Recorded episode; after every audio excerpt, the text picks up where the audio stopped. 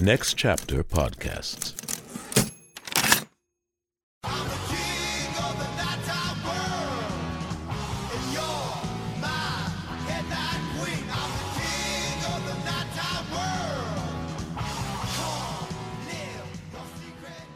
I'm the king of the night time world, and you're my skiba doo. I didn't sing the right words, but you get the gist. It's King of the Nighttime World. It's by Kiss from their 1976 album Destroyer.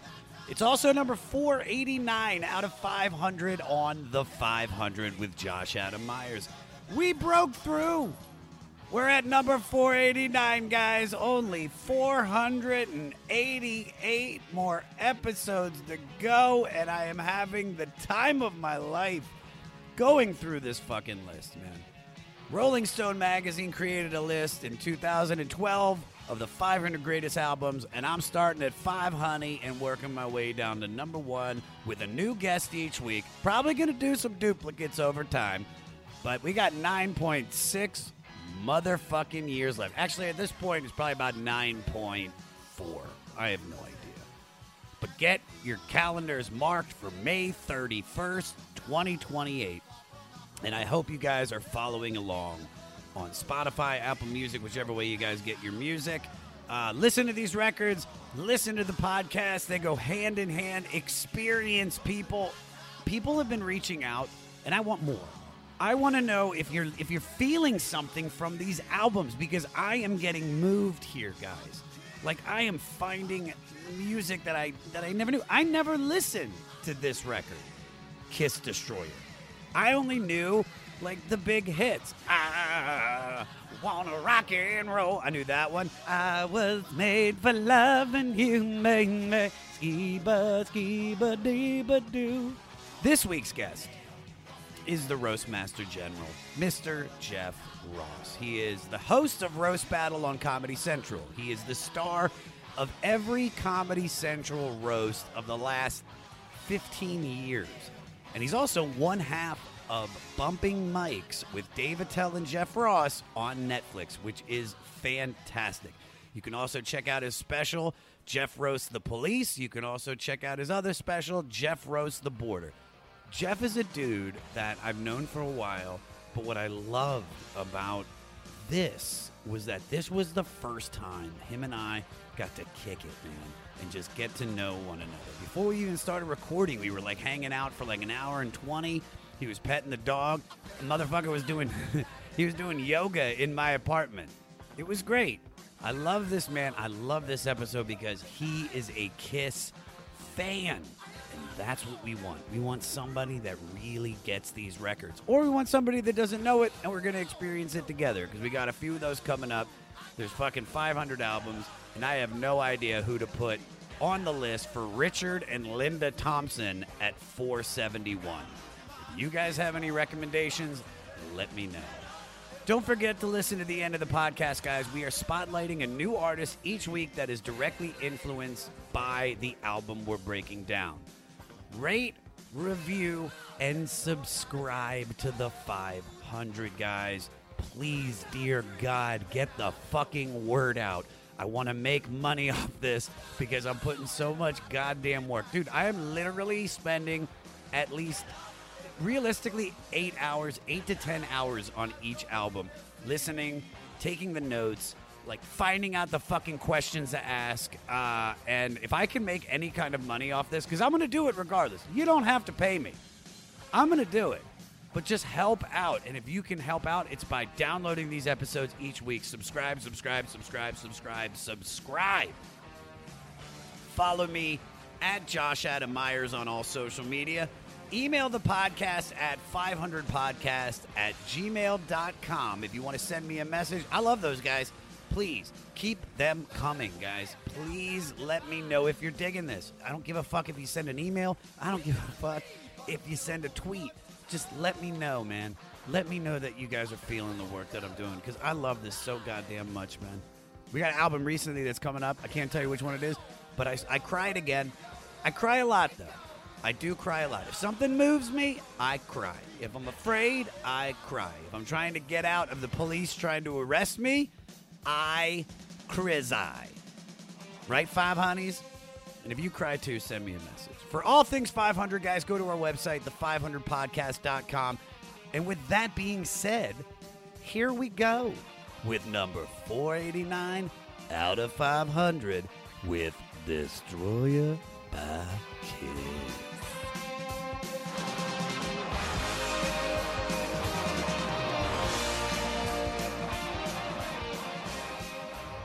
Jeff Ross, I hear you calling, but I can't come home right now.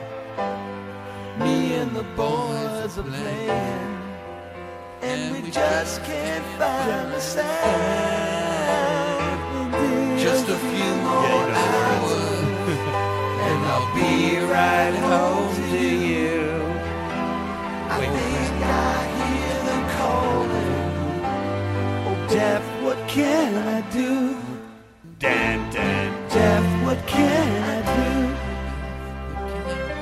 Jeffrey, tell me how you you have a very like uh, since I've known you like you do have a lot of music in your life. Like I've gone to like like get-togethers at your house. You have everybody jamming. Like has that been something since you were a kid? You were just like music has been a big part, or like like how did that start to get you in a kimono with on like a xylophone like and tall and everybody just rocking? Like have you always been? Well, um, I grew up in a catering hall in Newark, New Jersey, and Union, New Jersey, and there was weddings and bar mitzvahs, and there was always a band. Yeah. And and because I worked in the kitchen, even as a kid, I could peek through the kitchen window at the party, but from where the kitchen window was into the ballroom was behind the band, so I could watch. I'd always be behind the drummer of a band watching as a teenager. So like Even- 13, 14, you're just Yeah. you're just watching in the, party. watching the drummer watch the lead singer shake her rear end, and I was like, "Wow, music, dancing, it's all so cool." And I just love parties, and I love, you know, I'm like a frustrated music rock star, like so many comics. Like I pay, play bad guitar and worse drums, but it's the most. I haven't heard you play drums yet. I've heard the guitar. I like the guitar in you. It looks good on you. I saw you doing a historical roast, and you were like, "Caca." "You've got it, dude. You got, dude." First of all, I saw you do it at a roast once at Yeah. the the roast of uh, who's the guy from Wayne's World? What is his name? Uh, I want to say Rob Reiner, but I Rob know Lowe. that's Rob Lowe. And yeah, and you were able to riff on him Yeah. and play guitar at the same time, which is pretty fucking. That's talent, dude. Josh. That's really talented. So, what are the obsession bands that you've had in your life growing up? Obsession bands. Yeah, the ones that it's like for me, it was Motley Crue, Iron Maiden, Guns N' Roses, Radiohead. Like, is Kiss one of those bands? Kiss was the first one.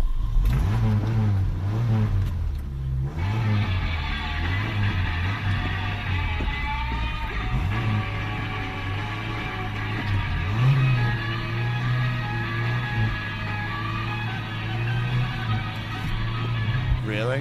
How old were you when you first experienced Kiss? I was uh, a young man.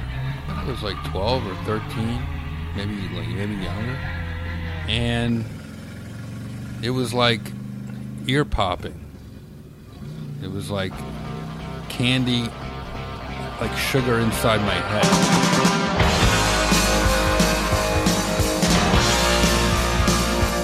Heard rock and roll like that. I had nothing to compare it to.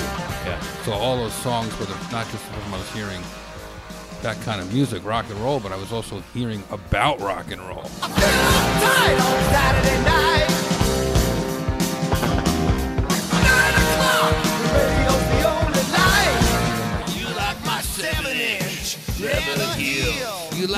Limousine, like like it was like whoa, rock and roll lifestyle, larger than life.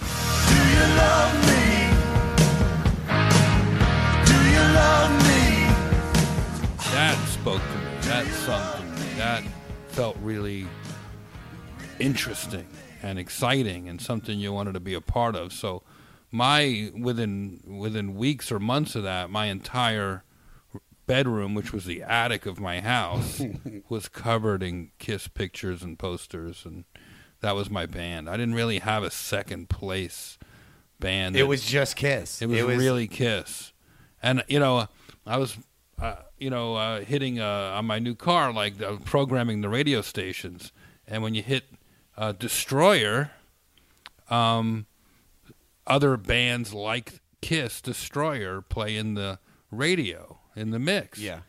and I skip every one to the next Kiss song.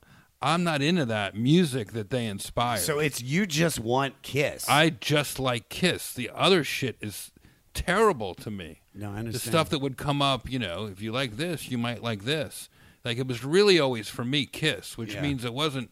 It was the songs and their voices, and the more I got into them, the more I liked them. Like I like I like their history. I like how they got together. I like that they masked themselves. I like the theatrics. Then I saw their live show, and it was How like, old were you when you first saw their live show? I was 1979. I was about 14. that was Uh, at one of the first concerts you ever went to. Yeah, that would be it. That would be my first concert. Probably. Who took you? my aunt Carol? Aunt Carol's pretty hip, dude. She wasn't. We had a she. My mom was supposed to take us. My mom, my mom was very sick when I was a kid. Yeah. And uh, my aunt Carol said, "I'll take you," and I, I still have the ticket stub. really Madison Square Garden. Me, my sister, and my aunt Carol took the drove bus. from New Jersey. Nope, took the bus from New Jersey and saw Kiss, you know, way up in the rafters.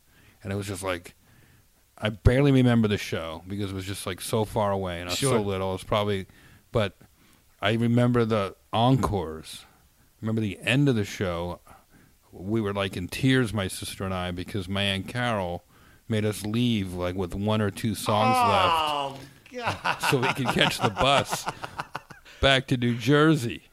Come on, Carol. He's he's spitting blood, girl. Come on, please, God. I would have cried. Oh my God. I God. would have walked the 22 miles back to New Jersey to see the end of that show. Oh, it's beautiful. oh, And- it's so sadly beautiful. It was a, it was it was a big silver ticket, and um, my sister was less into them, but into them enough to Yeah. really love it. Sure. But it was really my night. It was a big night for me. Kiss. That's incredible. Let's Well, I just mean, what a show! I mean, I mean, I remember which side of the stage we sat on and stuff like that. I remember the perspective of seeing it. This and this is this is your first concert, and not only is it the first concert, but it's like they're doing the show that they've been doing now. They still do with like the, Right. the fire and the and the spitting of the blood. I mean, I can only imagine like what was going through your head in the seventies when In that the shit 70s, when yeah. no one had done that, and if they had, no one saw it. Like it was just it was uh, mythical. Oh, I can imagine. It was mythical, like the the Kiss show. Yeah. And you know, it was all literally word of mouth. There was no internet. It was just like you'd go to school and you heard about some guy who heard about some guy whose cousin saw Kiss in in, in Chicago or Detroit or Philadelphia, and you're like, well, you gotta go. Yeah. It was just like it was everything. Well, let's dive into the album. Our album is number 489 out of 500. That's It's- it? Well, yeah, it's but that's dude, it was actually lower on the list and then they moved it up. Because it's on the the 2012 when they moved it up. Should be is one of the greatest albums of all time. It is very good, but there are there's a Jeff, I'm not going to lie, there's a lot of really good records on this list, man. There's fucking Sergeant Pepper. That's number 1. You got some Radiohead. You That got a whole hippie shit is They- better uh, than Kiss? there's a lot of weird shit on this and we've been going through it, but it beat out Stone Roses. It beat out a lot of good records. It's the- Stone Roses. I know, but see, here you It's go. like that's what I listen to when I'm putting up shelves in my fucking apartment. It's actually what uh, it says the directions to do on the inside of the album. 1976 album Destroyer by Kiss, produced by Bob Ezrin. and It, la- and it was recorded at Electric Ladyland Studios.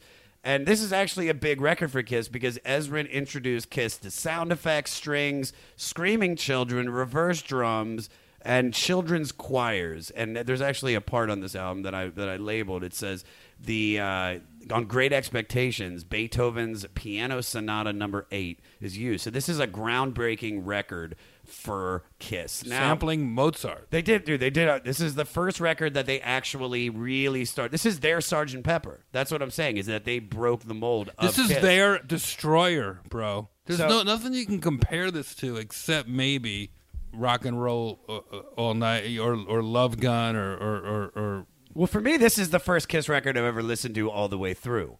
And I was, at first, like I said, I don't know if I'm going to like this, but then it jumps right into Detroit Rock City. Like, Right. that's how it opens. And like, what is?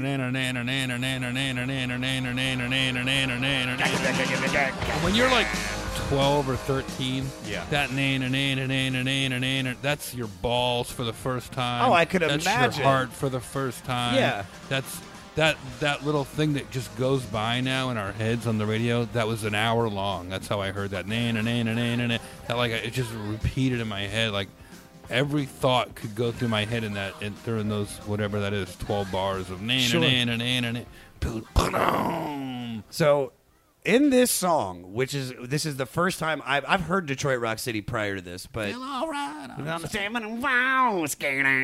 This is what I as I started listening to this. This is one of the first song. This is like the first opening to a Kiss record I've ever heard. The bass line had me. The solo was fire. Uh, and then I started going through the lyrics of the song, and this is a song about uh, a Kiss fan that was in a horrible car accident on his way to a Kiss show. That's the story. That's why they have the news broadcast at the beginning. Pontiac, Michigan youth was reported dead at the scene of a head-on collision on Grand Avenue this morning. Was reportedly driving on the wrong side of the boulevard when he struck a delivery truck and was catapulted through the windshield of his car. The driver of the truck is reported to be uninjured. The identities of both men are being withheld by local police. But basically, the idea that Detroit is the rockingest city. Now, let me ask you this: uh, What city has been the wildest moments of your life? What is the most rockingest city for you? New York, motherfucker. Have you been to Detroit before? You have been. You had to have been to Detroit. Yeah. I love Detroit, but it looked like they were finished with it by the time I got there.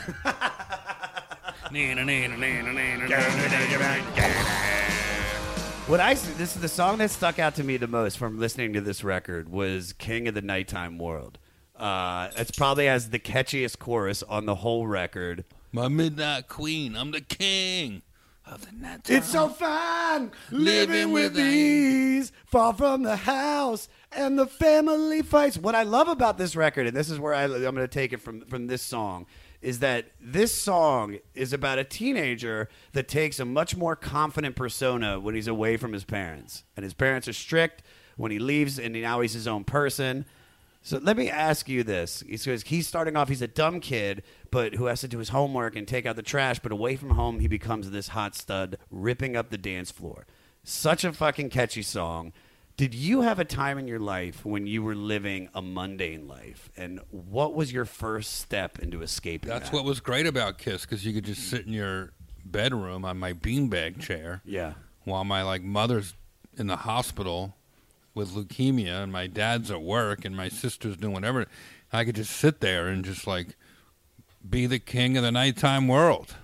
Stare at the pictures, dream about the future. Like I'm going to get out of New Jersey someday. Not that there's anything wrong with New Jersey. There's but I- nothing wrong with New Jersey. But I New knew Jersey's that fantastic. I knew, and Kiss, in a way, told me to come to the cities, New Yeah. York, Detroit. yeah. You know, their first album like names all some of the name. You know, um, they they have a song where they name the ki- the ki- kissing time. Kissing time is a dun dun dun USA, and they name like all the funnest cities right in there. So how did you There break was no fucking Google back then, where you're like, where should I course. But but where? How did you break out of that that Jersey mold? Like when? Like how old were you when you kind of started going out on your own? High school really started going to the city. started going to the city. And were you were you going big into the nightclub scene or bar, like- whatever, you know, bars at first, and just to walk around the village and try to buy a fake ID and some weed in the park. How bad was your first fake ID? I still use it. What was the name on it? But the first fake ID you had. You Oh, it was my name? and picture, but it was like Really? a different date. No shit. Yeah, you go Bleecker Street. The record store's there. The, the head shops used to hook you up. Really? Yeah. Oh no shit. Uh, then the song, then the album goes into God of Thunder.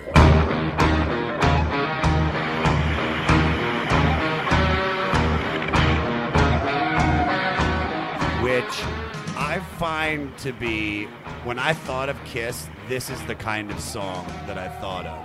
Which is, you know, first of all, the reference, like, I don't know if. Uh, if the movie The Road Warrior came out, it did come out after this, but I feel like they blatantly ripped off Kiss for this song, for some of the lyrics. You got something about you. You got something I need. I like this one because this was Gene's song. Oh, it's a hundred percent. I can imagine him spitting the blood, spitting the No, fire. this is this like song. a centerpiece of their live show. This is like Gene Simmons as a rock god to the max. Yeah. Like, it, I was always amazed that they were bold enough to write this shit down and play it out. I, I was mean- like, wow. Welcome to us talking about our podcast for a minute. What's the name of that podcast? That's Axe to Grind, uh, and right now you're going to be getting a little, little taste of it, right down to the shaky microphone and all. And my name's Bob. And my name's Patrick, and usually we're joined by Tom. Tom's the best. Tom has a real grown up job that requires him to be at work, but we talk about decidedly not so grown up things like Hardcore music and things that people that like hardcore music tend to like. so that could be the latest shows, uh, revisiting classic material, talking about the new classics, um, all the little dorm room nonsense that you imagine from uh, niche music podcasts that, that you either love, want to love, or hate. Yeah, imagine all the emotions that you have towards a genre that that uh, has impacted your life, uh, and then condense them down to an hour to two hours a week. So triangulate your speakers. Think about jumping off the bed, singing along, dancing like an idiot, and listen to Axe Grind podcast. Hey, this is Chris Swinney, formerly of the Ataris and currently host of That One Time on Tour, part of the Sound Talent Media Podcast Network. Have you ever wondered what it's really like on the road? The highs can be euphoric, but the lows can be crushing. Join me every week as I chat with industry pros about what it's like living out their wildest dream and, in some cases, their worst nightmare. Past guests of the show include members of NoFX, Pennywise, Bad Religion, and more. Listen and subscribe at soundtalentmedia.com. You know? Well, some of the lyrics are just so ridiculous. Where it's like God of Thunder. I love the chorus. God of Thunder and rock and roll. The spell you're under will slowly rob you of, your, virgin soul. Let me ask you a question. Who robbed you of your virgin soul? Oh, everyone knows.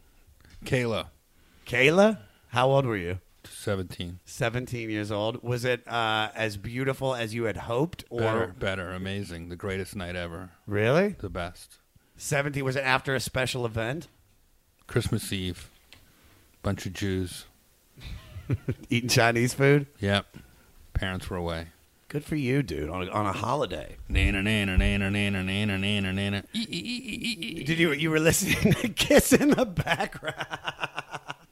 you got something about you. I'm sorry, I was so quick. You got something I need. Well, Gene in this song is the character of the demon. And when he leaves the stage, he no longer has that demon persona. Now, let me ask you do you take the roast master with you everywhere you go? Great question. Um, I don't know if I take it, but it comes with me. Yeah. There's no. It, it takes itself. Yeah. You know. I'm sure that Gene would say that too. Com- no, I completely. There's, but there's, There- there's, Gene, the dad, and the guy, and then there's like the rock guy, but you can't really fold it up and put it in a box with like Yeah. the outfit. Like you need the heart, you need the balls to go with that. You need the confidence, the swagger, everything you want to say. yeah. You know that.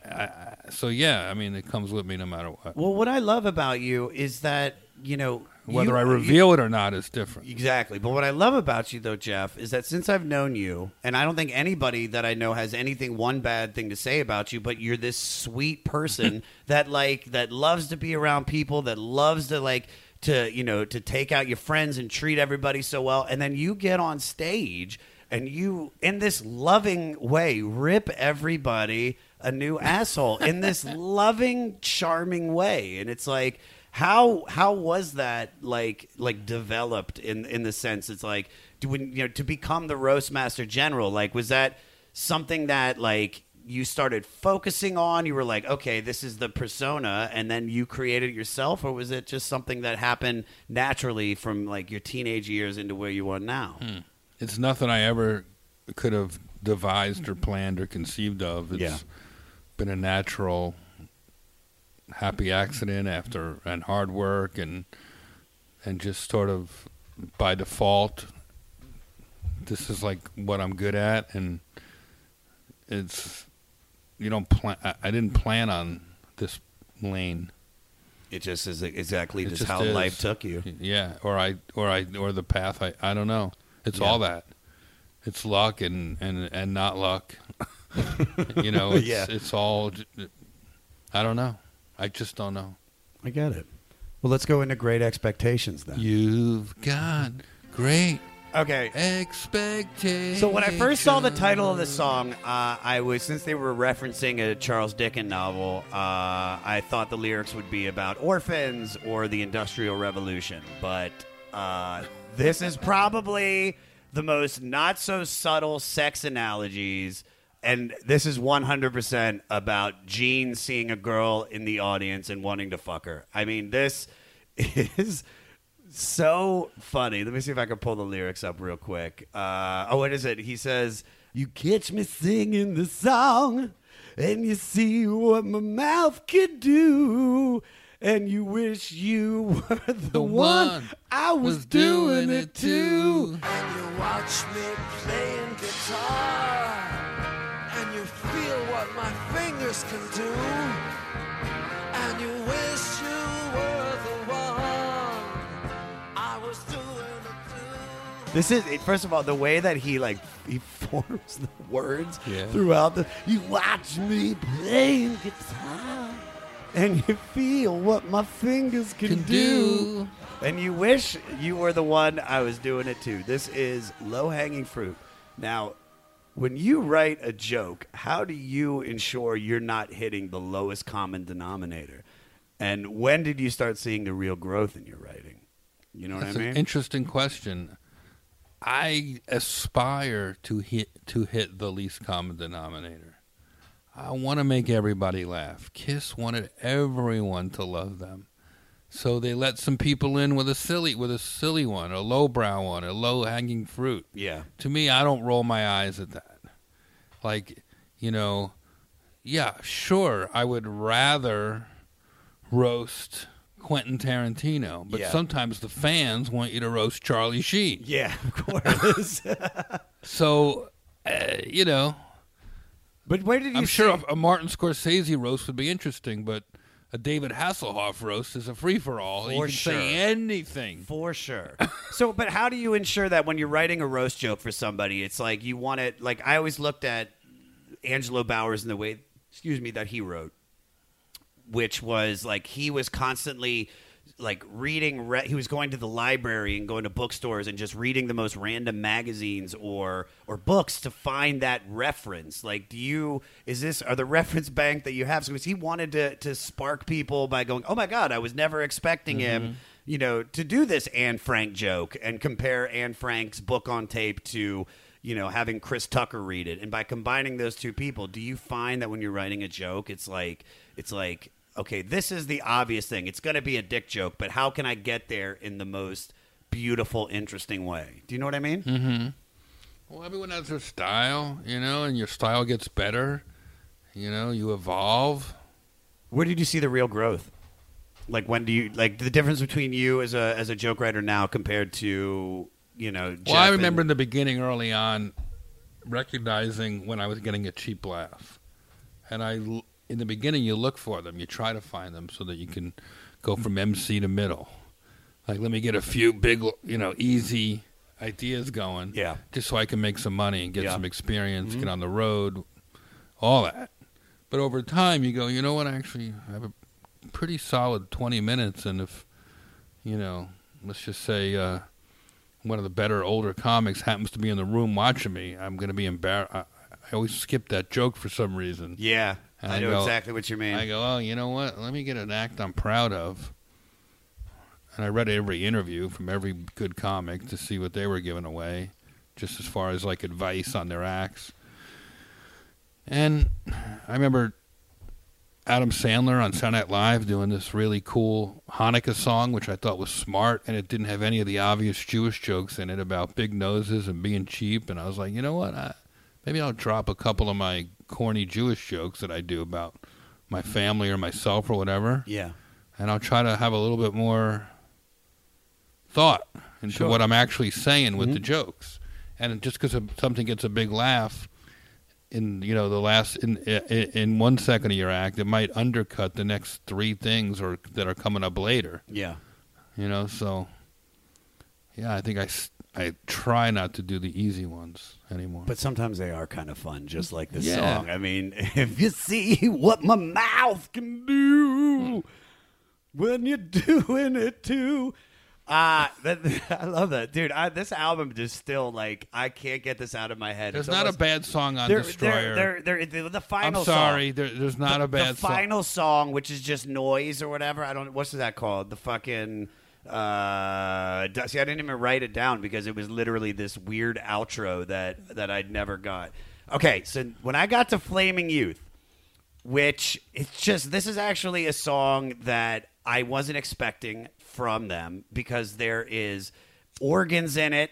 Uh, they've, I mean, Peter, play minute forty, minute one, uh, second forty nine, because the solo in it is so fucking good.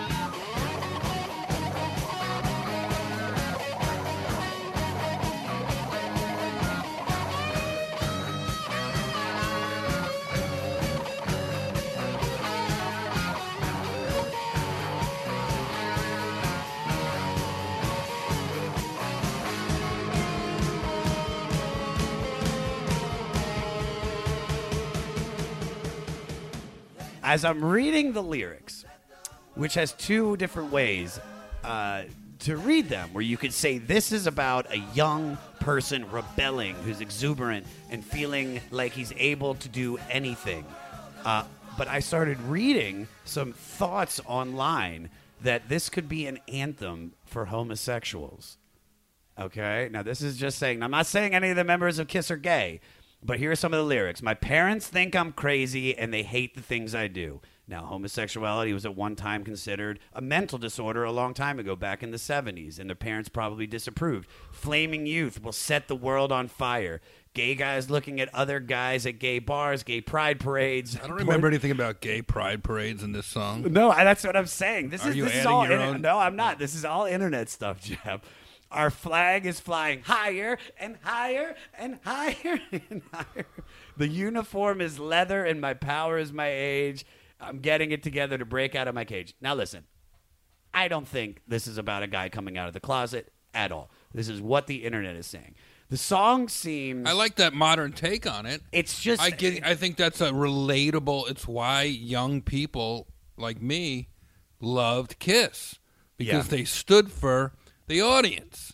completely. You know, for me, that song meant escaping from the sadness that was around me, from the the sickness that was around me, from Yeah. the environment that I didn't necessarily think I could thrive in. Yeah. And if you want to compare it to a modern thing, if somebody thinks it relates to coming out, that's beautiful. If somebody's listening to it and they need that, they want to hear that in it, Completely. that's amazing. Exactly. But if you really want to talk about flaming youth and like setting the world on fire, think about the Parkland kids.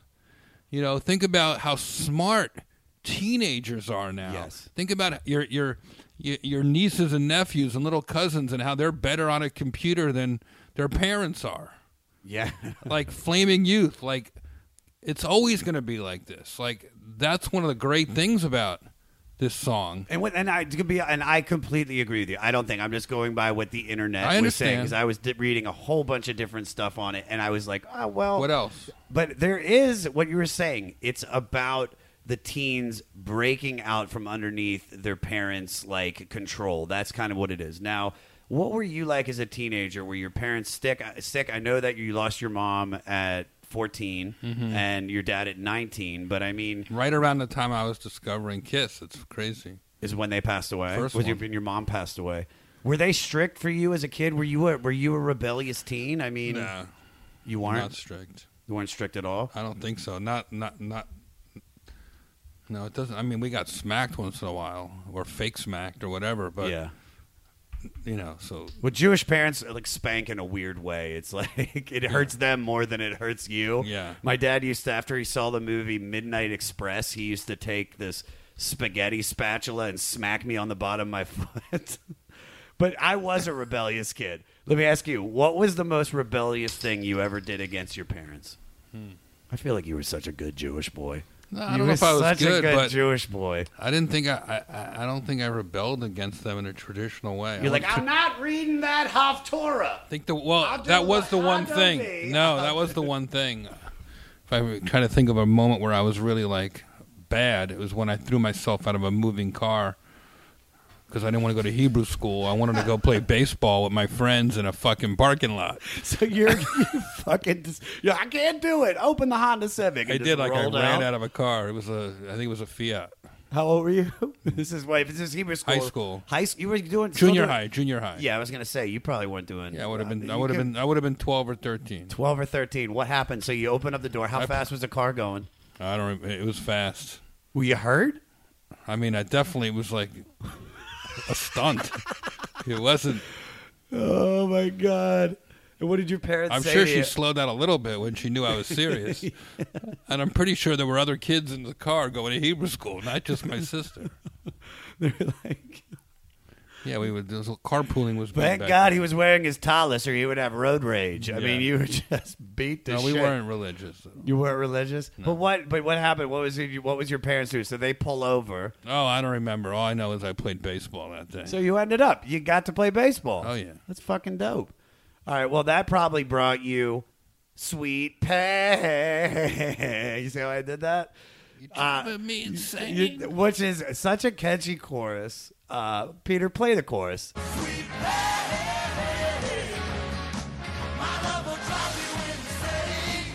There's this kind of sound in the song that reminds me of Flaming Youth uh, in certain parts, and I do like the ending a lot. The background singers are dope. The song is once again low hanging fruit. It's about sadomasochism. He says, "My leather fits tight around me. My whip is always beside me. You want the same thing every day. I'll teach you love in a different way. You'll learn to love me and my sweet pain."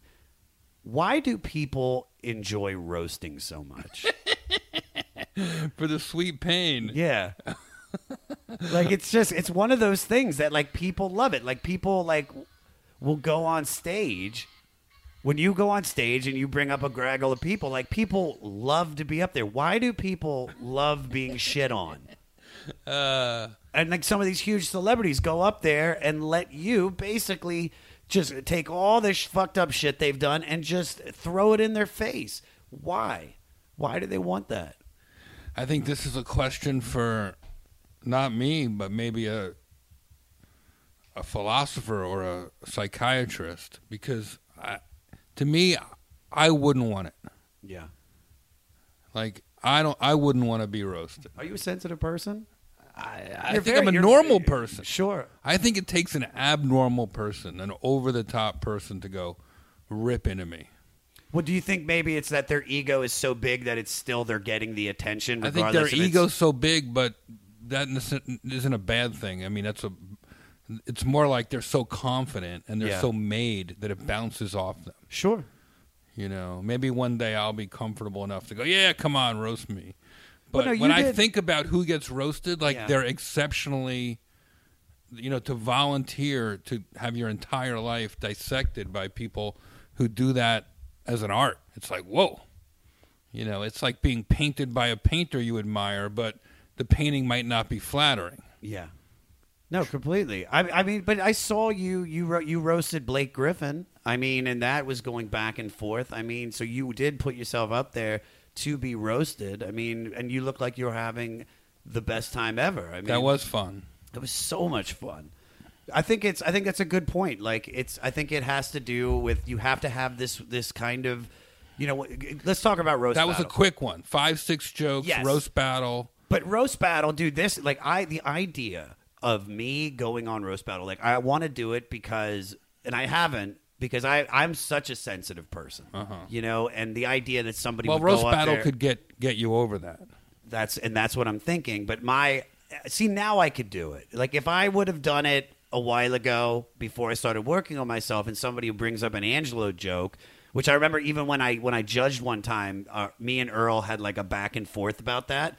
And at the time, I, I put on the fake smile and I did it. And I know Earl Skakel didn't have any ill will towards it. He's just we're doing we're living in the moment. That's what the show is. But it's just I'm so sensitive about that because I loved him so much and I miss him. So now, I mean, I could see myself doing it and being a part of just the love of the the commune of just everybody there, you know. So it's a beautiful thing, and with the way you've done it with roast battle, I mean, it's it's literally like there's the best energy in Los Angeles. I mean, every Tuesday night, it's fantastic. Belly room. It's fun. Yeah, if, if you've never gone, if you've seen it on the TV, We do it that's for great. fun, yeah. come to LA or see it when it comes to a festival and see roast battle. It is it's, a, it's an experience unlike anything. Tuesday ever. nights at the comedy store. You know what song you should use to open up the next roast battle? What? Shout it, shout it, shout it out. See, this is a song. This is a song.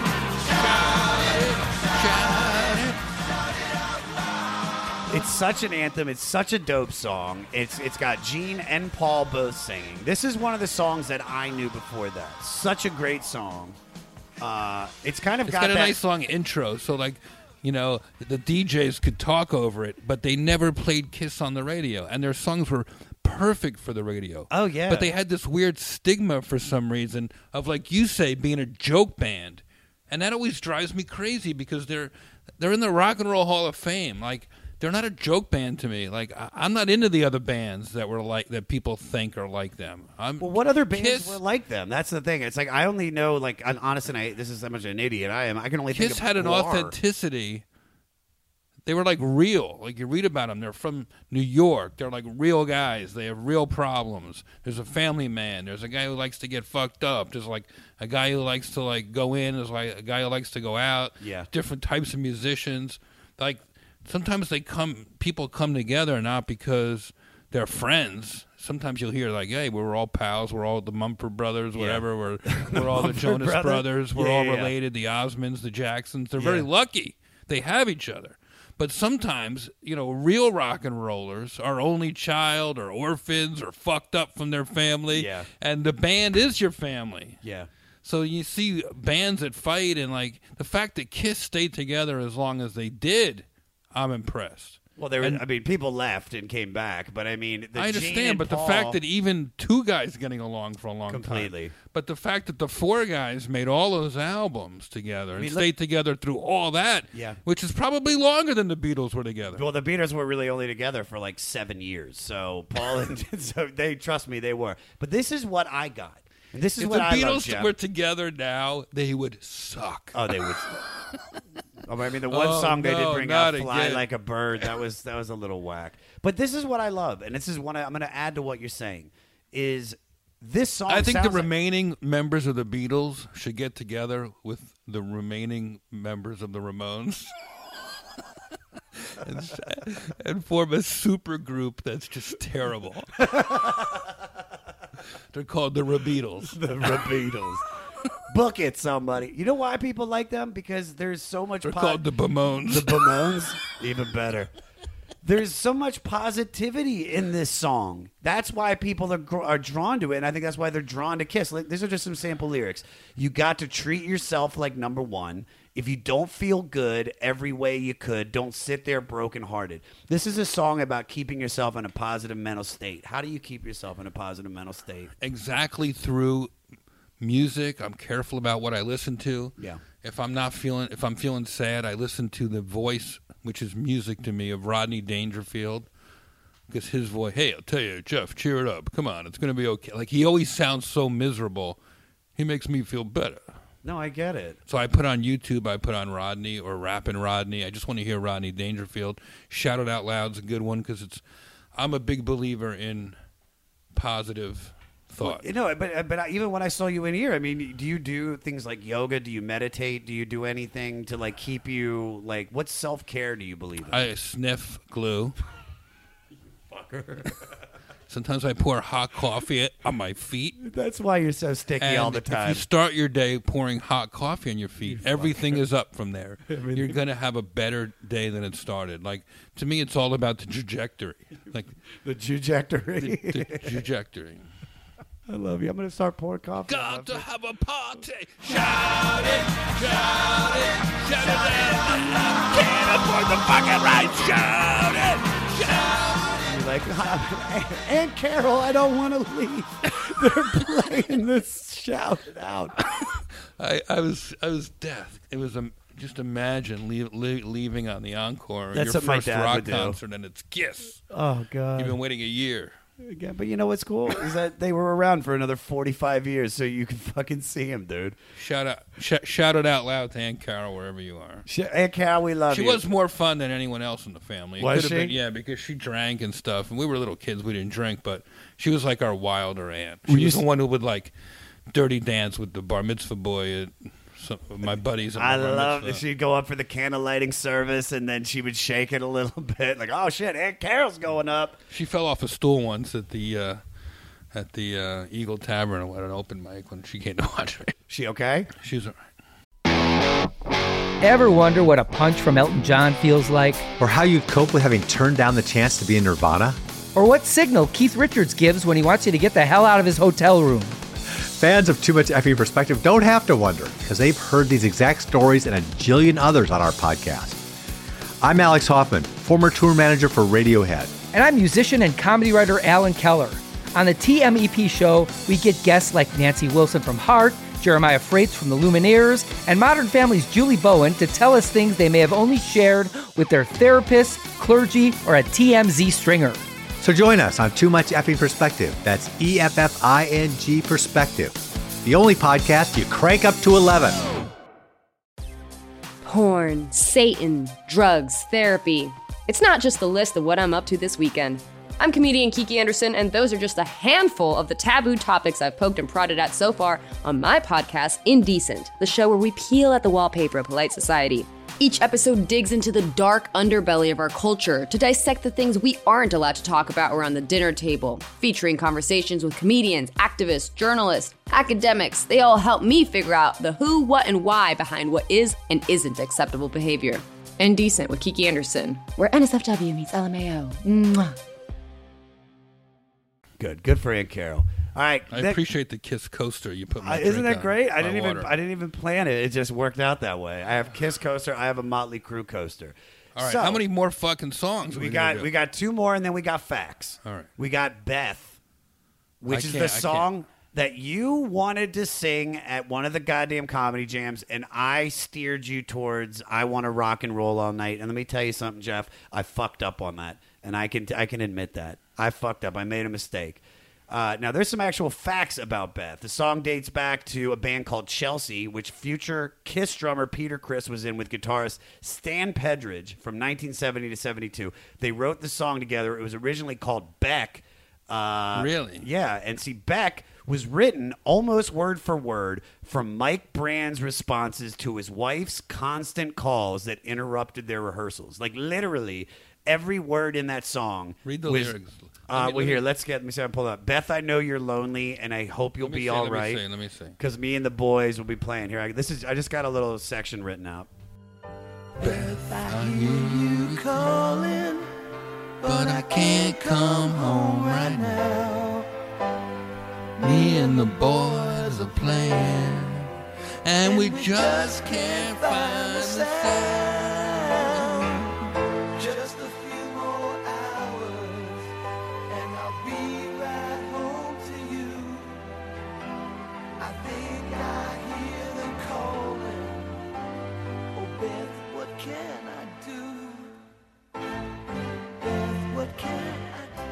Beth, what can I do? That's so Beth, Beth, what can I do. I do?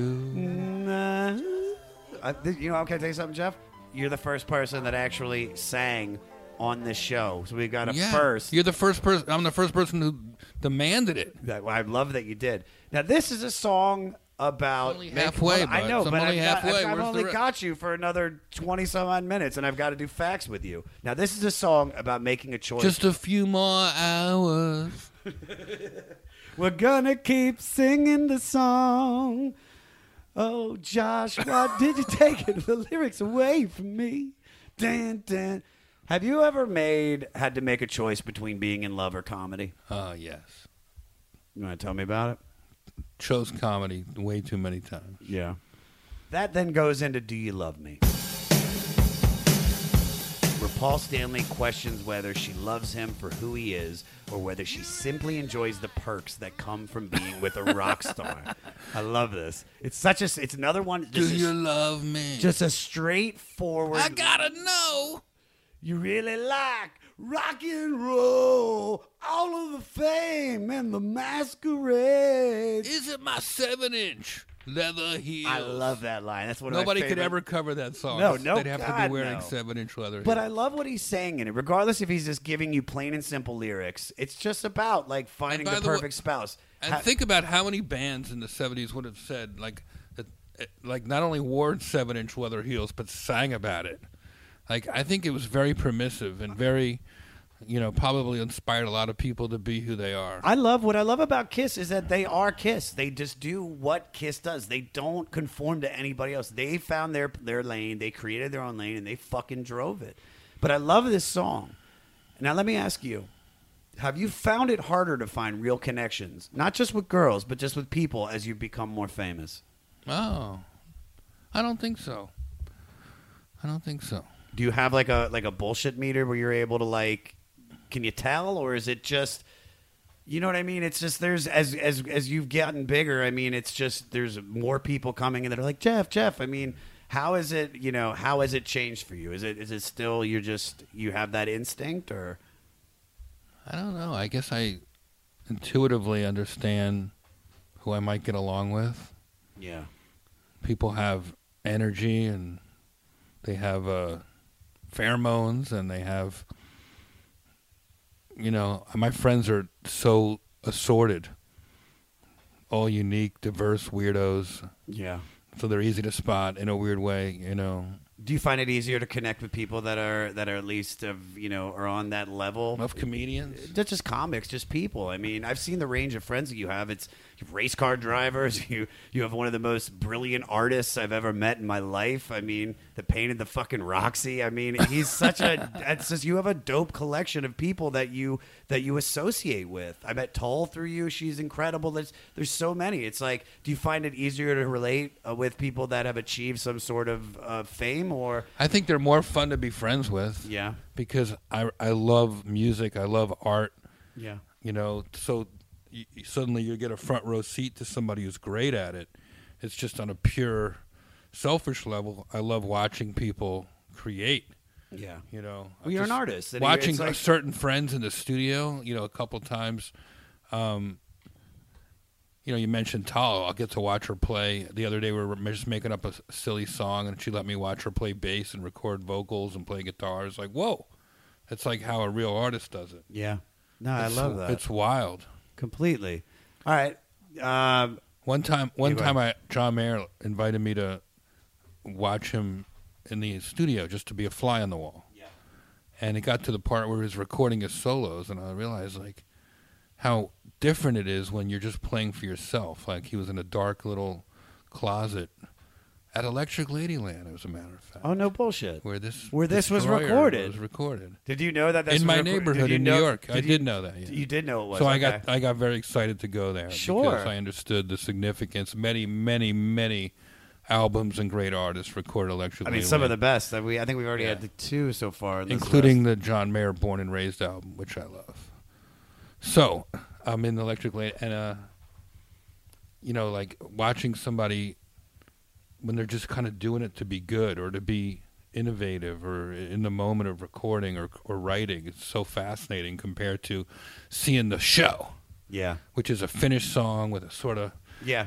rehearsed lighting show, whatever. like, Yeah, of course. Of course, you play it different every night, you know, especially if you're out on, like in John's case, you know, with the Grateful Dead, where they're doing so much whatever in the moment. Yeah. You know, freestyle. Um, but yeah, I, I like being friends with other artists. That doesn't mean to say That other I have people, tons Uh, of yeah, friends that are just regular people. that are just regular people. But I'm not friends with losers. That's I could I, could- I've noticed that everybody you're with is definitely un, un they're all they're all non losers. All right, do you want to? Because I only got you for a little bit longer. You want to do some facts? Facts? Yeah, we'll do some Nine facts? times seven is 63. Okay, let's we do some. Ca- let's, let's You're think wearing a terrible shirt. Do you want? Fa- Don't say that. This is Motley Crue. I got. A who the fuck Motley- wears a Motley Crue when you're talking about a Kiss I don't, Destroyer I, I don't have a in kiss. the beginning of the Rolling is- Stone Top this 500? This is my existential crisis You should be outfit, ashamed. bro. This is first. Why all, would you listen to open micers when fucking Richard Pryor is on the uh, the subject You're hundred percent right. Listen, because this shirt is one Compared of the to Kiss. I'm wearing it because it's comfort, dude. As I become older, I for who? become I become more more Semitic. I like comfy clothes. I'm taking a lesson from Morgan Murphy. Everyone should know that he's got clothes. one. He's got a, t- a Motley Crue T-shirt, one sleeve up and one sleeve down. It is hot as fuck in my apartment. If he were any right more now. comfortable, he looked like he just survived a tsunami. Fucker. He's wearing as little clothes as possible. Uh, all right, let me give me sing some facts in. Do you want facts? Dun, dun, dun. Do you love facts? All right, here we go. this is how I do it, bro. Well, all right, so the this is the first Kiss album to achieve platinum status. What was your first breakthrough moment to reaching a wider audience? What was it that, that blew up for you? I have platinum status on Delta and and uh, JetBlue. All right. So that's when I knew. When I That's started when you flying knew. first class all the time. Okay. What was your What was your first breakthrough moment to reaching a wider audience? That was that was Not uh, the flights. That was a good joke, though. I'll give. That was fucking. But the that shit. is how you know. Not necessarily first class, but the, a, bre- as far as a mental breakthrough, the first time I got flown anywhere, and my first flight was to Texas to a college from New, from Newark Airport. Yeah. To when I go, oh my god, I'm flying across the country to tell some jokes. You know, I was in my twenties. It was like mind blowing that oh, okay, I was no longer regional comedian Jeff Lifschultz. I was now national headliner at this one college in Texas. Yeah. In some random ass airport, you know, with a connection. Yeah. And just did the gig next day or went home, you know. But I was like, wow, I I- this might be the life for me. Yeah. And in that moment, even squeezed into a middle seat on whatever airline, I felt like a rock star. I was playing out my childhood kiss fantasy. I was like, I was on a private jet full of beer and chicks. Uh, but You know- you just sandwiched between two people. but in it- fact, I was flying felt- across the world to go tell to jokes, tell jokes, to strangers, Yeah. for money. Yeah. I was like, what's up? You know, Yeah. I was my version of. I was living out my what I was going to be, Okay. the rock star that I was going to be, Okay. All right. Next fact. the During- rock star that I am. Josh. You are a rock star. I mean, you might shit on my, my clothing, but only you can do it with so much charm and, and That lo- clothing looks like it's already been shit on. During the recording sessions, Ezrin, the producer, resorted to numerous tactics Why do I feel like your dog and you share clothes sometimes? it's cold out there. I love her so much, though. I mean, she looks so good in my. What's her uh, name? Lekka. Mecca Lekka Hi, Mecca Heine Ho. That's her full name, but I call her Lekka. During the recording session, Ezrin's resorted to numerous tactics designed to increase the quality of the music Kiss recorded. Because none of the group were trained musicians, Ezrin halted the sessions at one point to provide lessons in basic music theory. Wow. And to, in an effort to instill a sense of discipline, he wore a whistle around his neck and exhorted the band with sayings such as, Campers, we're going to work. When Simmons stopped playing, Paul Stanley during the when, when oh, sorry when Simmons stopped playing during the recording of an outro, Ezrin yelled at him saying, "Don't you ever stop a take unless I tell you." Paul Stanley compared the experience to working with Ezrin as musical boot camp. Boot camp. I don't know what the fuck a boot is. Boot camp. camp. That's what I meant to say. Let me ask you, who was your teacher? I've had a lot. Who do you think is giving you the most to mold you and to get that kid that was? It could have been before you got on that JetBlue platinum status, or it could have been even you know in the last few years. But who do you feel has taught you the most in your career? I feel like uh, my grandfather gave me permission to sort of do something adventurous.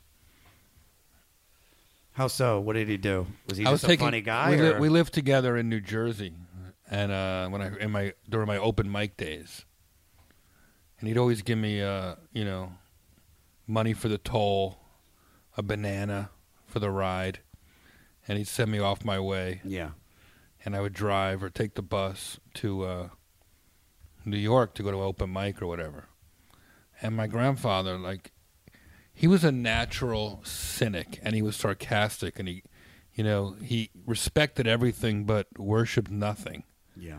And I found a certain glory in that, like a freedom, like nothing could hold you back, you know, and and uh, I feel like he was a big inspiration early on. He never got to see me perform. He passed away. He was sick that whole time we were living together.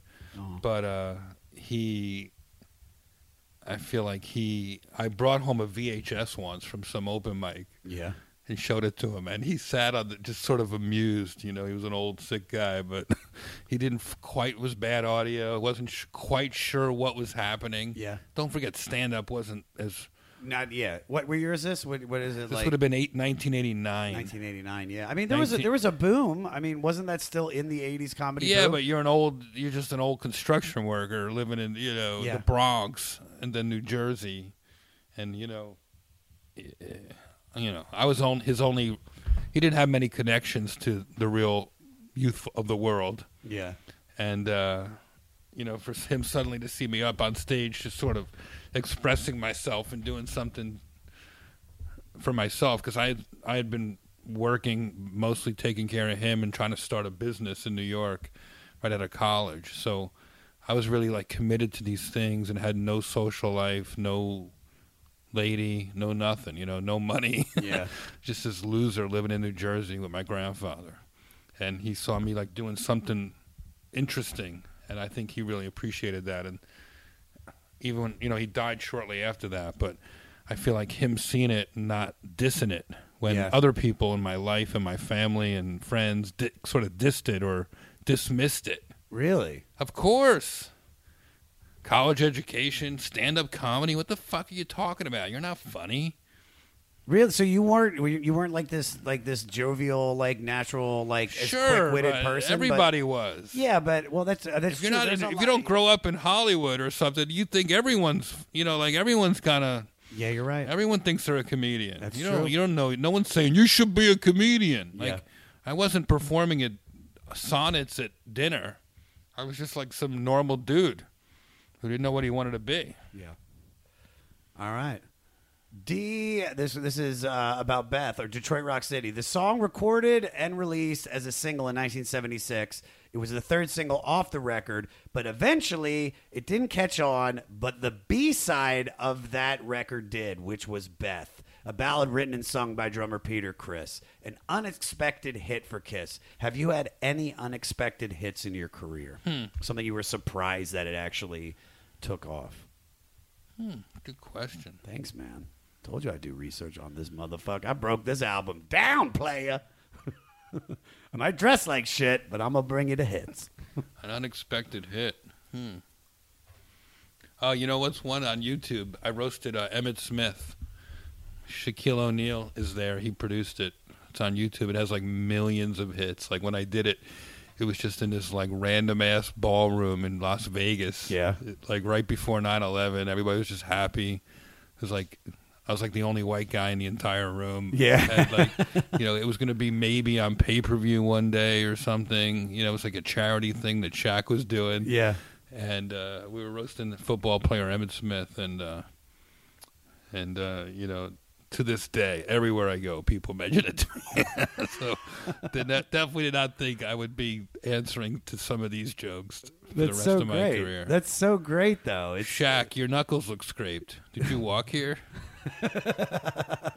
yeah, I mean, it's beautiful, though. And then, did he turn that into the Shaq's Comedy All Stars? Then Is that kind of where that started? I don't you know. think? I- Because Shaq if was he- always like down with comedy. He loves comedy, and he now he then he that's that how he got Kevin. One of the reasons Kevin blew up so big was because he put him on that early. I think he hosted that, and he's launched a lot of careers. I think Tiffany Haddish Shaq, has done it. Shaq has one of the best sense of, senses of humor. Yeah. He's a true winner in that respect. Like one time, and the day before that roast, I said, Shaq, you know, somebody, oh, not the day before, that morning at rehearsal. Yeah. I said, you know, uh, thank you for inviting me. It's going to be fun. We're doing a little walkthrough. I said, my jokes are really raw, man. You know, like where I come from, like, we like the Friars Club roast, like we really throw down, man. You know, and he's Yeah. like, "Hey, man, no one ever asked me to hold back on a basketball court. I would never ask you to hold back tonight on the Nice. roast." Nice. It's like the greatest thing you can hear as a comic. I know. And but I mean, sometimes like you know, you you do a corporate event and they say that, and then you do a joke, and they're like, "Okay, let's cut the mic. We weren't expecting that." Yeah, they didn't even know like comedy like mine existed. Sometimes they're like, "Whoa, okay." no, no, I've never really had that problem. I always sort of dance around the rules and try to make it okay. But like I said, I think that adds to your charm because like you're like you know you're going up there saying some some not vicious, but you're saying some stuff, and then but it's the way you do it. It's all just the presentation of it, and that's such a beautiful thing. All right. Sitcom writer Paul Simms named the obnoxious secretary character from News Radio Beth after this song. The character had no last name. It was also used in a 2015 commercial for Volkswagen Passat, where the husband gets a call from his wife Beth, shows up in his car information system. He ignores it and runs off to join the kids for some fun and adventure. Driving home with the kids asleep in the back seat, he tells the vehicle, "Text Beth, what can I do?" The reply, "Pick up milk." No real question for that. Just thought that was an interesting fact. Now, before changing their name to Kiss, the quartet was called Wicked Lester. Before they decided on Kiss, they also considered the names Albatross, Rainbow, and what else? Oh, and Crimson Harpoon. Now, I know you changed your name. Were there any other options? no, It was always Jeff because I know that's your middle name. Simple, easy. Jon Stewart was Jon Leibowitz. I was like, "That's a good idea. Just use your middle name." So uh, my story is Bobby Lee told me that's the reason I'm Josh Adam Meyers was I met Bobby Lee at a supermarket literally down the street, the Gelsons. I never met him before, but he was out there, and I said, "Hey man, I want to be a comic." And he goes, "What's your name?" And I go, "Joshua Meyers." And he goes, "You can't be Josh Meyers." He goes, "There's already a Josh Myers. You got to change your name." So one of the first open mics I ever did, I wrote down J Money. I'm sorry, I know. I'm sorry. I like it. You liked that? Then I did J. Adam Meyers. Uh, I like Josh Adam Meyers. You know, Kyle Kinane shit on me last night at my show, made fun of my name, but you know, it's it's me. It's Well, just who I am. You know, you know what the acronym is. I do. It's Jam, and it actually works out. Never thought that actually would happen, but it did. Uh here we go. Dimebag Darrell from Pantera was buried in a Kiss casket as he had requested in his will. Gene Simmons said there were a limited number made, and I sent mine to the family of Dimebag Darrell. He requested in his will to be buried in that Kiss casket as he as a as he sort of learned his rock and roll roots by listening to us from some strange reason. For those who favor cremation, Kiss urns are also available. Uh, Kiss are the gods of branding. what is the most random thing that you've seen your face on? This actress, I forget her name. Uh, That's a good one. um, You got a bo- you got a bobblehead. You gotta have had a bobblehead. There's got to be a Jeff Ross bobblehead. actually, Dave Dave made these like drawing. Dave Attell, um, my Bumping Mics partner, made these drawings of us as babies, bumping mics as babies, and uh, I put them on. Um, my my manager Willie had twins, so I made. I saw that. No, so- I saw that. Yeah, so you posted that on baby bibs Instagram, of right? me and Dave. On ba- I'm on a baby bib. That's fucking great. All right, we got a few more. I know you said it now. I don't know if this is good, but This is fantastic. I'm a I've- little, you know. I've got like five, six more. Do you mind? this if we is longer than a fucking Kiss concert. I, okay. How many no, more Kiss wait stories till can I I got tell? I got the fire coming out. I'm already and on gonna number spit 397. blood. You're I'm still on gonna- I'm gonna be 492. spitting blood. Jesus Christ! In the early '70s, Peter Criss flew to England to audition. I've had for- whole shows that fucking weren't this Wait, if, long. you, if you didn't tag me, I could finish this and we could be done with Oh, it, sir. Jeez. In the early 70s, Peter Criss flew to England to audition for Elton John's backing band. He failed the audition. What have you tried and failed in your career, but happy since To get the everything fuck out? outta Okay, here. that was a good one. That was a good. but what have you tried and failed in your career, but you were happy when since everything has worked out? Like, I is don't there know. Anything? Is there anything? There's no that- such thing as failure if you're on your if you're moving up in the world. Everything's an experience, or it's a paycheck, or it's a, a way to meet someone new, learn something new. True. I don't think like that. Hey, this is Mike Wiebe, and I'm the singer in a band called the Riverboat Gamblers. And I'm Zach Blair. I play guitar in a band called Rise Against. Mike and I also have a band called The Draculas, and we also have this great, amazing new podcast called Zach and Mike Make Three. Yeah, each week we're going to ask ourselves and we're going to ask our guests what three favorite things they are into at that moment or in their entire lives. And then we're either going to agree with them or we're going to make fun of them. And uh, you're going to listen to it and you're going to like it, or we will make fun of you. How about that? I just flipped it on you, the person listening to this right now. But we're going to do it every week here on the Sound Talent Network. Once again, it's called Zach and Mike Make Three. Yeah. I love it. Gene Simmons is one of the world's top fire breathers. The bassist fire spitting at a kiss stunt. It was a kiss stunt, but Simmons is actually good at it, and he reached 15 feet. Do you have any special talents? Wow. I can punt snap, snap a punt perfectly. Oh, really? Yeah. Long snap? Yeah, look it up. I just did it on Rich Eisen's uh, NFL show. Holy shit, Perfect. dude! It was like 10 Did you yards play down. football? High school football. Did you? Were you- Were you a long snapper then? Yeah, that's all I was. Really? You just came out, did Punt the long center. snap? Yeah, and they that- never put me in to play regular. Punt center. That's incredible, dude. Perfect snap, got crushed every time. I do a perfect snap and then I get my head bashed in by the biggest kid from the other town. Aunt Carol, help me! It was terrible. All right, here we go. A few more. Flaming youth. Of coming, getting hit by the linebacker. Ace Frehley sings horizontally. He says every time I ever record a lead vocal, it had to be, do it on my back. If I stand up and try to sing, I can't hit the notes sometimes. Uh, I love that so much because I just want to imagine uh, him being like, "Hey guys, I wrote this new song. Can you grab my futon real quick?" Kiss has never had a U.S. number one single, but "I Was Made for Loving You" was a hit number one song in Canada and I Holland. was made for loving you, Great baby. song. But it was a hit in Canada and Holland. What country loves Jeff Ross next to the United States? Oh, well, I've had good shows, and my best show ever, maybe. I've had some pretty great shows in Africa, South Africa. I've had good, some great shows in uh, in Tel Aviv with Chris Rock recently. Wow. I think I saw those on your Instagram. It's like I so did you- one in Johannesburg years ago for a comedy festival where I headlined and hosted some roast battles. That was a really, I really look back at that as one of the most exciting shows. Yeah. Amazing crowd. feel like I rewired some brains who'd never really heard roast comedy. So you feel like so so roasting is it's just it's universally loved. It's like people it doesn't make a difference. It's oh, they do. They do shows, the roast battles in every language, Yeah. all over the world. I hear from fans in Russia. Did you ever think it would spread that big? No, That's incredible. beyond beyond what I could have imagined. I mean, it's it's like there's literally one there's roast battle on the Comedy Central in South Africa, right? Yeah, it's it's it's incredible, man. All right, couple more. Sammy Hagar was thrown off as an opening act of a Kiss tour during the late 70s due to his using of foul language on stage. Have you ever been kicked off a tour?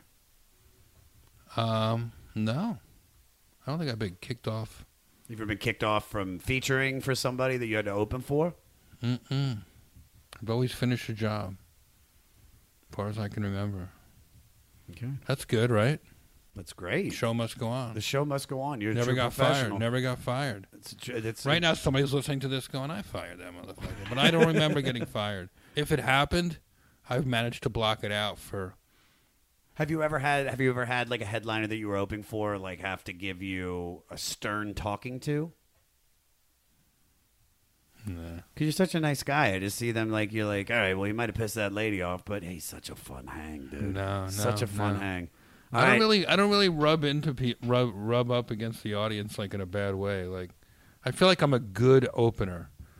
I did a bunch of tour dates around the world with Chris Rock last year. I opened for, you know, him but like probably 25, 30 times in arenas, and his Netflix taping. You know, Yeah. he asked for me to go on before him and do stand up for 10, 15 minutes and do like a speed roast for 10, 15 minutes and bring up volunteers from the audience and his biggest fans basically in a big arena and I'll pick people out to come on stage totally random and it's complete fucking chaos on stage for 15 minutes and then they'll all leave. I'll take a bow say goodnight I'll leave. He'll and he'll like his music his intro comes on and like he loves shaking it up. So I feel like I'm a good shake up comic. Like Yeah. you can go on before me after me. I'm bumping Mike's comics come on during my show with a towel. Yeah. you know so i feel like i don't know. I'm a i'm a good utility player too Okay. like i could jump in with any band No, I see that. I see because it's I, you opened uh, for for Dave and John when they've been doing the Controlled Danger tour. I Yeah. mean, and it's like, well, it's just what you're doing is such a it's such an art form, man, and it's you do it at the best that you can do it. Do you know what I mean? So it's not like they have to worry. It's like they know that you can go up there and bring those people on stage, and and you can you can do it in a loving way. I have not been kicked off a tour, but I'm not going to mention the headliner's name. But I was at American Comedy Company in the first four years of stand up, and I was so excited to open up for this headliner. I'll tell you off mic, and I was supposed to host, and then his his feature wasn't very good, so they the club owner asked me to feature, and.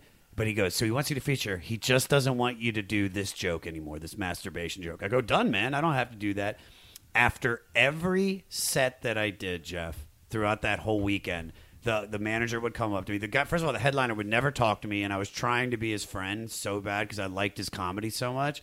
He never would talk to me in just very short sentences, and the manager would come up and say, "Yeah, he doesn't want you to do that joke anymore, too." And then by the la- by the final show of the weekend, I couldn't do my set. It was like I had to just do crowd work. It broke my heart so much. Oh. Um, but but it also helped me, you know, learn how to. at least he to- didn't fire you He didn't fire me. Probably did want to, but the the club manager liked he was me. probably insecure about his own act and that affected how he saw your act. We were so similar, not similar, but it's like there's that's definitely why, that's why he didn't like it, it. was it's but I guess it was just what like I just looked at him and I was like this guy and I will connect man. I feel like he's had the same upbringing. I felt like he got me and You're probably your jokes probably stepped on his jokes, or your attitude stepped on his attitude. maybe maybe the attitude. I don't think jokes. Yeah, I don't uh, want somebody who does what I do to go on right before me. So you're right maybe this guy's an asshole. I don't know. who You're, you know, maybe. I'll, I'll tell you but who it is if it's an insecure comedian, or or they're working on their act isn't quite ready yet, you know, I could see somebody going, it was Paula Poundstone that's who it was it was "Well, good for him." Paul Poundstone. All right, last last fact, and I'll get you out of here. I love you, dude, so much. Uh, in his early years, Gene Simmons entered a Jewish rabbinical school with the intention of becoming a rabbi. I love that so much. Baruch atah Adonai honey, shalom kiddishanu. That was the joke I said when I roasted Gene. Did you say that? Mm. What'd you say? I said Gene Simmons, look like a rabbi fucked an Indian chief. I've met all the guys from Kiss, Have all you? four of them at different times, and they're all wonderful guys. They seem like it, yeah. All great guys. I went to their Rock and Roll Hall of Fame inauguration because my friend Joel Gallen invited me, who directed that sh- episode uh, uh, of that amazing.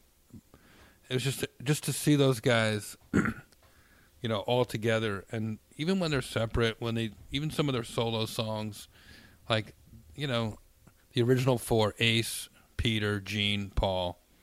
It was like that was my Beatles. They were the guys that brought me out of whatever I was in. Yeah. Carried me to some cooler, wilder. Well, it was a whole deal, like you said. We were talking about for the album. They've created this whole world of positivity, of partying, Of of, being possibility. of possibility. Yeah, of possibility, and that's why Destroyer especially, because it was like you got to break some eggs to make an omelet. Destroyer. Yeah. It was. It was. It wasn't wimpy. It wasn't hippie. It like my life was hard. I didn't even realize it was hard. yeah. But Kiss, you know, was a way out. Yeah. Just thinking like Kiss was your was your transport. I believe that. I believe it because this is definitely a feel good record. So the question I have to end this: If you weren't a comic, what would you have done? Hmm. I probably would have been uh, the manager of a Kiss cover band. oh, that's a perfect answer.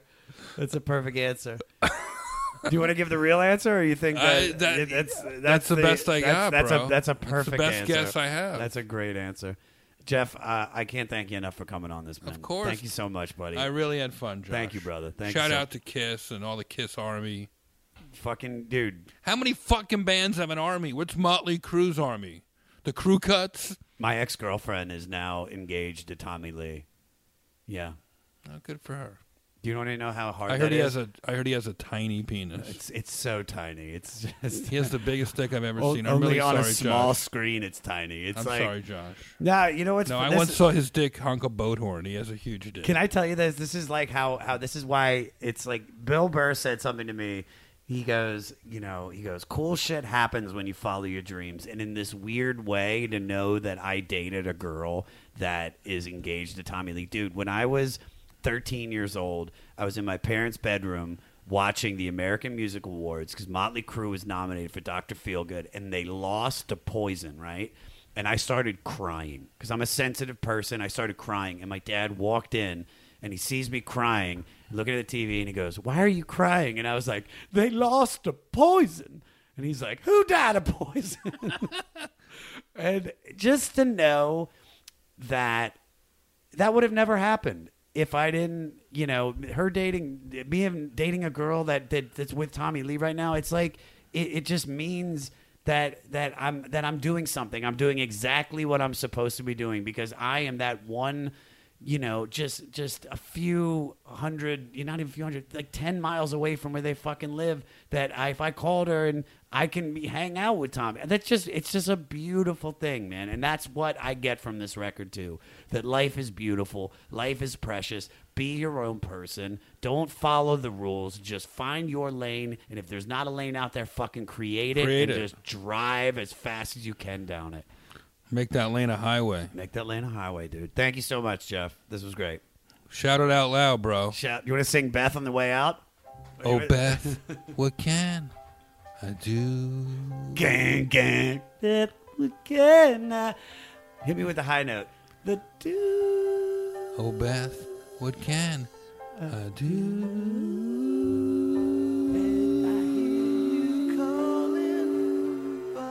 Thanks, brother.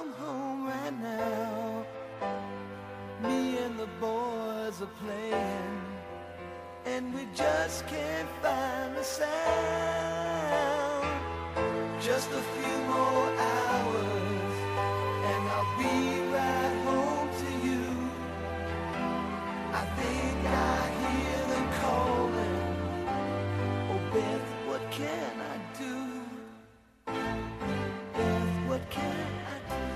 I don't think him and I should ever sing Beth ever again. But if you guys want to see Jeff sing Kiss, come to the next goddamn comedy jam on March 20th at the Roxy. We might not do Kiss, but who knows? Follow Jeff on Twitter at Real Jeff Ross. On Instagram, The Real Jeffrey Ross. And you can go to his website, roastmastergeneral.com. I know we mentioned this at the beginning, guys, but go watch Bumping Mics on Netflix. He's got a new show called Historical Roast that's going to be coming out, I think, in the spring. and check out his podcast, Thick Skin with Jeff Ross, on all formats, everybody. And if you're in Phoenix, because some of you are, this week, Jeff is going to be at Copper Blues Live in Phoenix, Arizona from January 18th through the 20th. Go to his website for tickets at roastmastergeneral.com. I'll also be posting his mixtape track listing link on all social media, on the website, and on all music platforms. Guys, get inside the musical mind of Jeffrey Ross. He's going to be making a mixtape for you. If you listen to it, great. If you don't, that's on you. Email the podcast at 500podcast at gmail.com and follow me on all social media at Josh Adam Meyers. And you can say, hey, King of Fleece, I love you to death. Or you could say, hey, you four legged fuck, send me a shoe. Guess what? Maybe I will. Maybe I'll send you a shoe.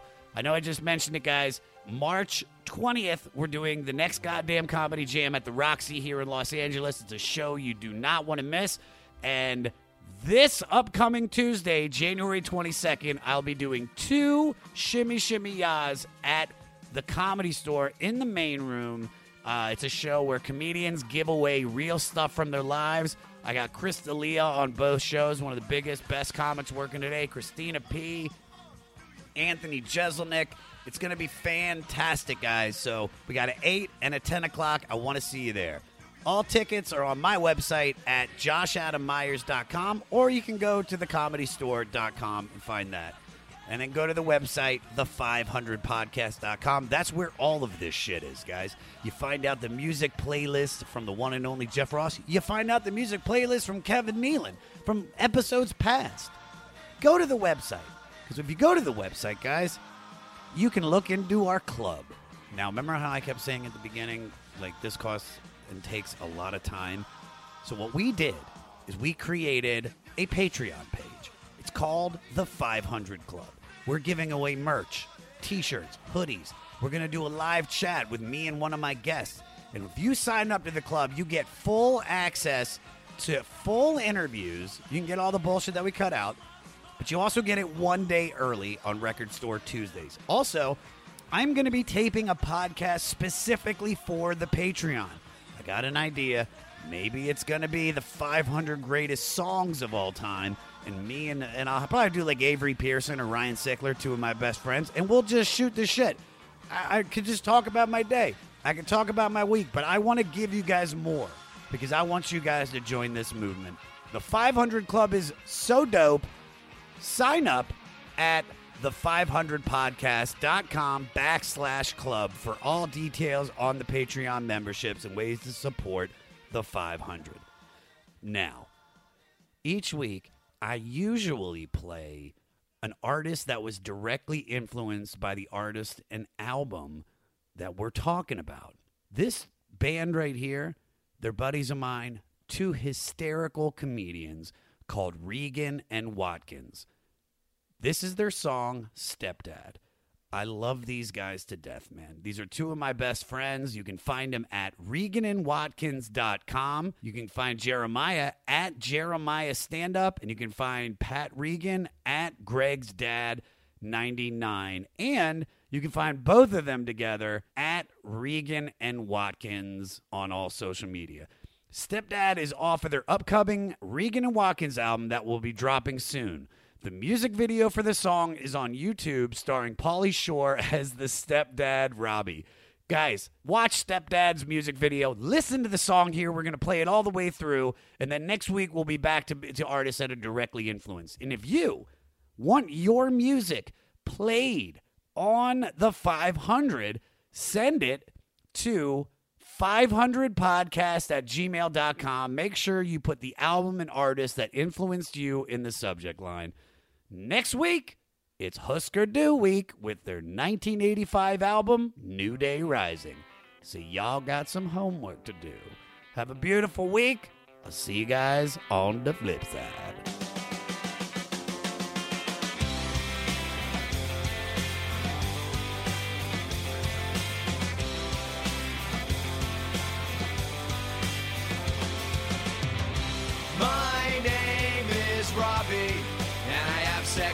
Your mom. your mom. All joking aside, your mom's loving is a bomb. The bomb. Christmas is gonna get real weird, cause I have two sons of my own. Meet Taylor and Billy. We like sports.